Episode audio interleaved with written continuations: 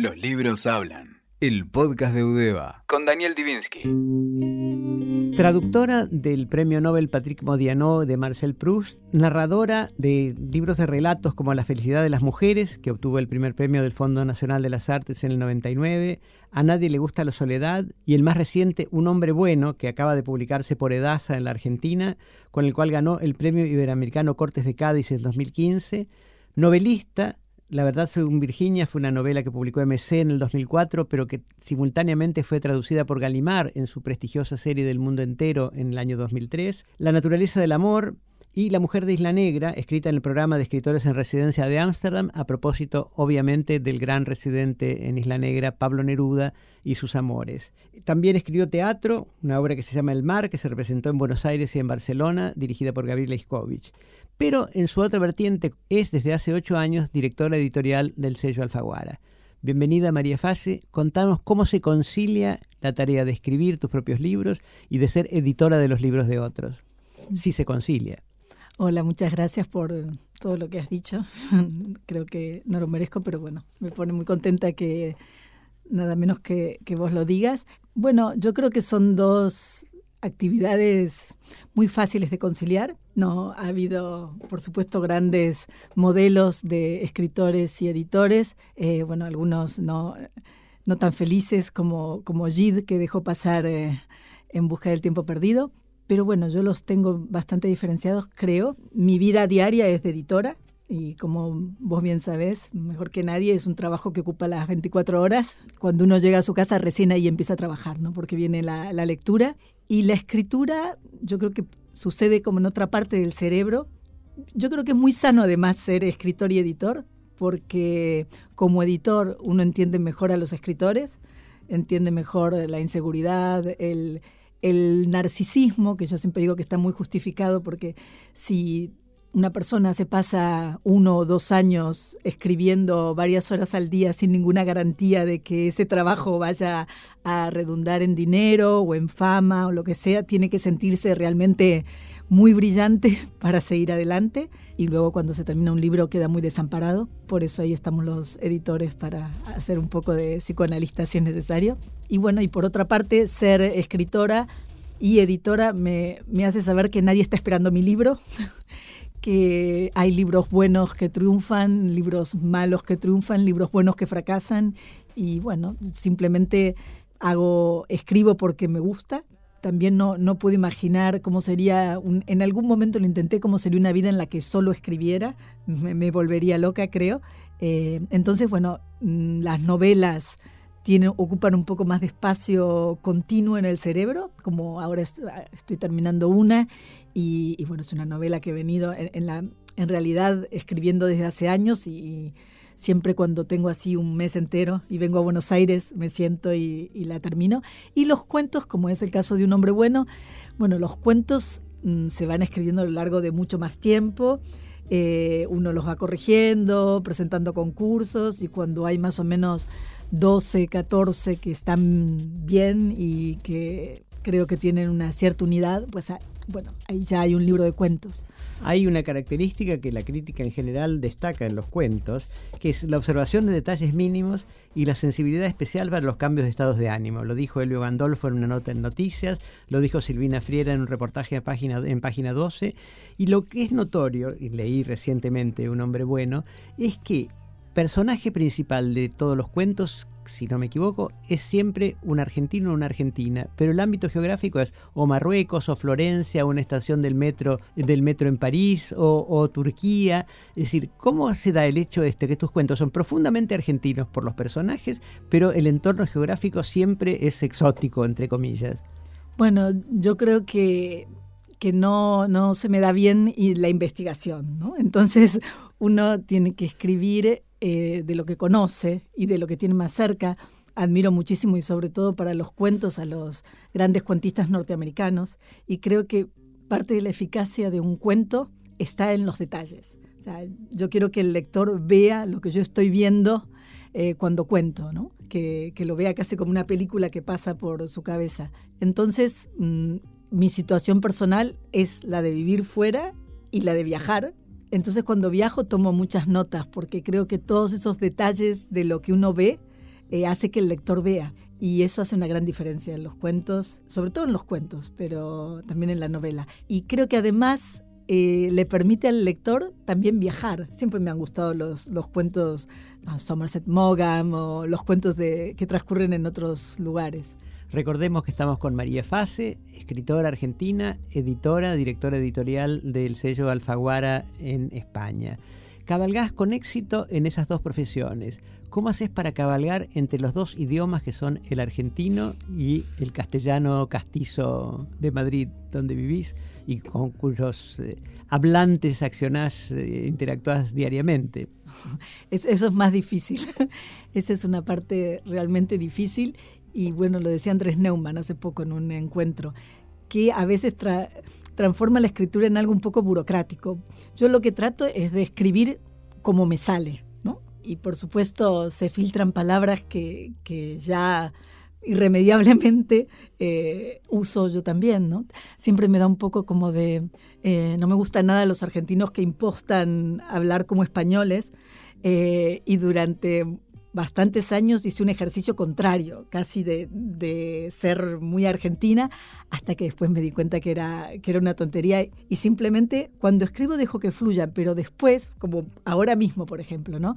Estoy con las grandes decisiones ridículas de un libro que es, voy a dejar bragas o voy a poner bombacha, voy a poner sostén o corpiño. Y eso son decisiones muy complicadas porque tengo que ver en realidad qué es lo que suena más natural y por eso también pongo personajes argentinos en los cuentos, para que ese movimiento entre el argentino y el español sea natural, porque también son personajes que viven en España desde hace tiempo. Entonces, por un lado usan el voz, pero hay palabras que ya, que ya han incorporado, ¿no? Eh, o, tiempos de verbo, como yo cuando hablo. Eh, no sé, ahora estoy un poco menos... Eh, esquizofrénica con ese tema, pero, pero siempre está ahí, siempre es complicado. Decime vos si te pareció que funcionaba o si hay palabras que te molestaban. Funciona totalmente y ahora que decías esto de los eh, sinónimos, hace unos días estaba viendo una serie de televisión inglesa, Happy Valley, excelente por lo demás, donde el autor o autora de los subtítulos puso en cada caso los sinónimos. En el caso de Braga, guion bombacha y más, más otros. Yo viví el exilio en Venezuela y con mi hijo chico en ese momento, tratando de conservar el argentino, pero que tampoco se diferenciaba demasiado, le decía, cerrá la canilla, la llave, faltaba que dijera el robinete. Es decir, o sea que hay una tendencia. En algún momento yo elogié mucho la traducción de Las Correcciones, la novela de Jonathan Franzen, que había sacado acá eh, Seis Barral, y le pregunté al editor argentino cómo era esa traducción que se leía tan bien. Dijo, no, tomamos la traducción española y la desgalleguizamos.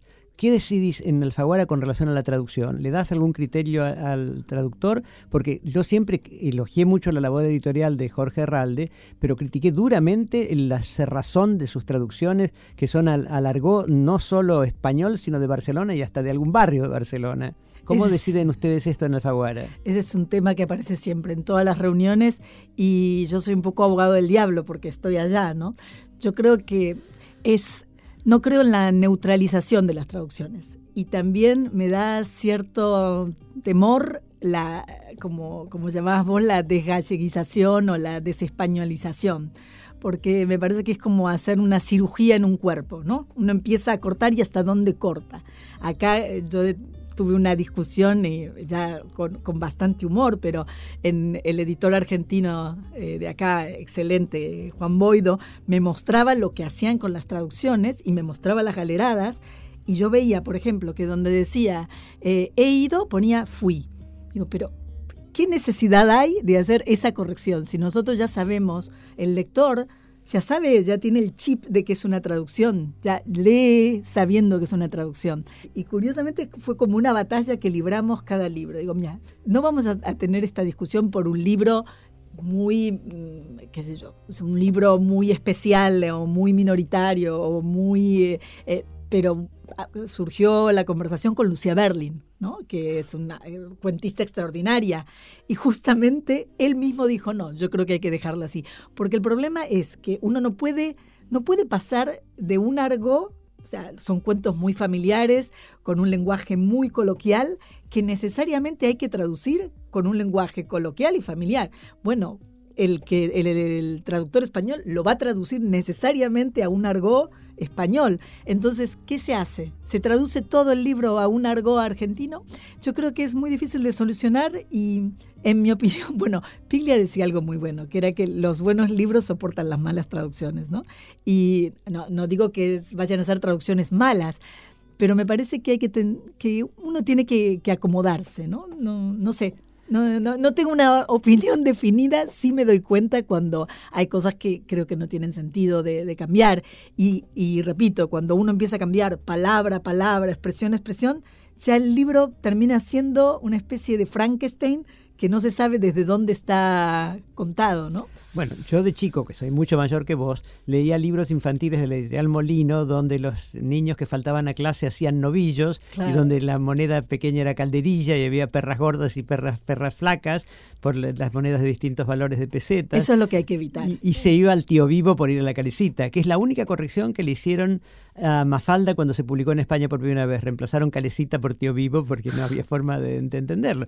Y ahí no, no nos hizo peores leer ese, ese idioma que era semi-extranjero. Ahora, como director editorial, has publicado en, eh, autores de diversas nacionalidades. Bueno, la mención que hiciste de Lucía Berlin es un libro que yo he admirado, que tendríamos que mencionarlo.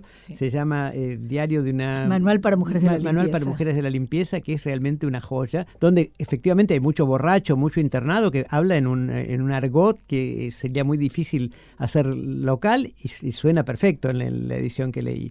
También mencionás al pasar otro libro de calidad que aquí no sé si tuvo tanta repercusión, que me pareció fascinante, que es HHHH de Laurent Binet, que es un libro que he recomendado y que realmente no, no sé si tuvo la repercusión que debía, y que está maravillosamente bien escrito y bien traducido también. Muy bien. De paso salió un nuevo de Binet que se llama La séptima función del lenguaje, que es una divertidísima sátira sobre la muerte de Foucault, que realmente van a gozar la gente muy informada en semiología o en, o en crítica literaria ¿Con qué criterio decide la directora editorial de Favor España que un escritor latinoamericano puede ser publicado también en España? Un escritor publicado por Alfaguara en alguno de los países de Latinoamérica donde tiene sede.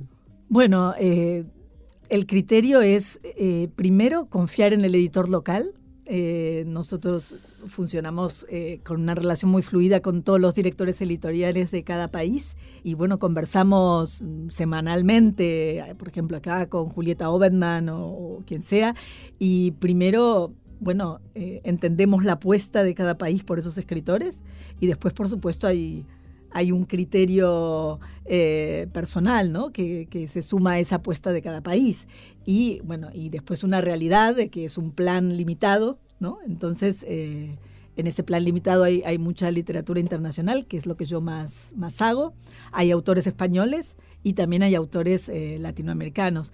Eh, hay una realidad que vos conocerás bien y que es bastante triste, y es que curiosamente hay mucha más recepción, receptividad en otros países de Europa para la literatura latinoamericana que en España. Pero lo mismo podemos decir de los latinoamericanos con respecto a los españoles.